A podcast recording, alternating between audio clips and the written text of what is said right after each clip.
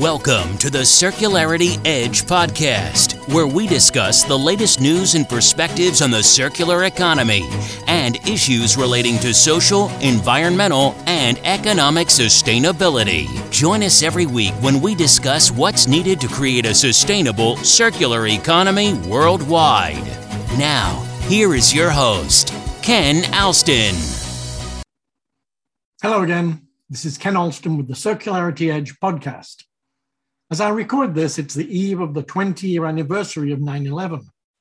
Now, as then, I'd normally be thinking and working on matters relating to how we can change the way the global economy operates so that it creates positive, beneficial outcomes in economic, environmental, and social ways in place of the many unsustainable outcomes we still generate today. But today and tomorrow, space needs to be made for somber reflection on the attack on the United States that, in its own way, changed how the world works and lives. As usual, I was at work in my office early that fateful day.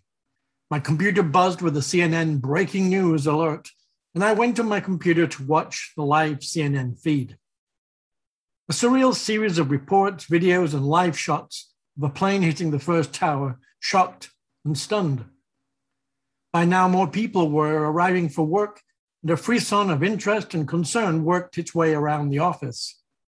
People came into my office to watch CNN. It was becoming difficult to get on the CNN server as more and more and more people tried to find out what was going on. When the second tower was hit, the shock was palpable, audible. For a moment, the world and heart stopped in disbelief. Curiosity turned abruptly to horror. The enormity of what just happened began to sink in, and the shock began to affect everyone visibly. We decided to close the office and sent people home to bring their families together and just wait and see what happens next. Thousands of innocent people of all religions, all political persuasions, all ethnicities, and sexual orientations died that day and in the aftermath of the attack. If nothing else, 20 years on, we are starkly reminded that we're all human, we all bleed, and we all die. No matter what demographic you might be categorized by, we're forced to confront the long understood circle of life, so aptly captured in the Disney movie and Sir Elton John's song of the same name.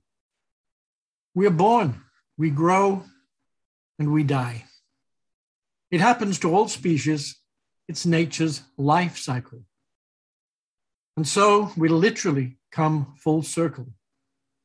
My focus today and every day is on life on earth. It's my mission, my passion to leave our next generations a better world than the one that I've been privileged to live in.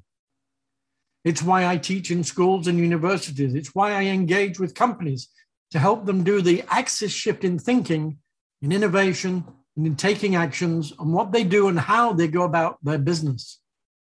It's why I engage with governments to help them see new ways to make life better for their people.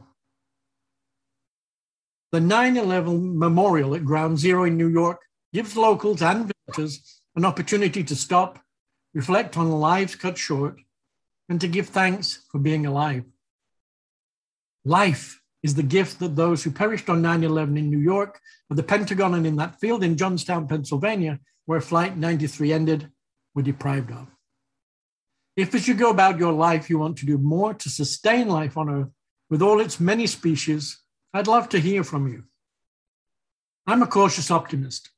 I remain hopeful that the new standards, new requirements that are being articulated as we strive to become more sustainably circular in how we operate globally, nationally, and locally in our economies, that we can make a difference. Together, we can change the way the world works for the better. I've been working on a new, unique proprietary process to turn nature's life cycle into what I'm calling the ultimate life cycle.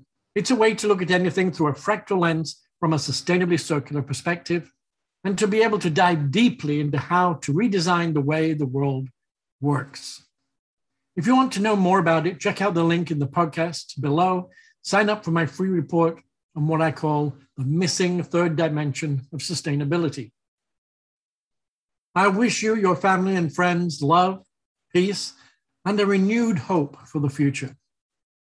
Until next time, this is Ken Alston signing off from the Circularity Edge podcast. Goodbye for now. You've been listening to the Circularity Edge podcast. Be sure to subscribe on iTunes or Google Play to get new, fresh weekly episodes. For more, please follow us on Instagram, Twitter, and Facebook, or visit our website at www.circularityedge.com. Until next time, buy circular.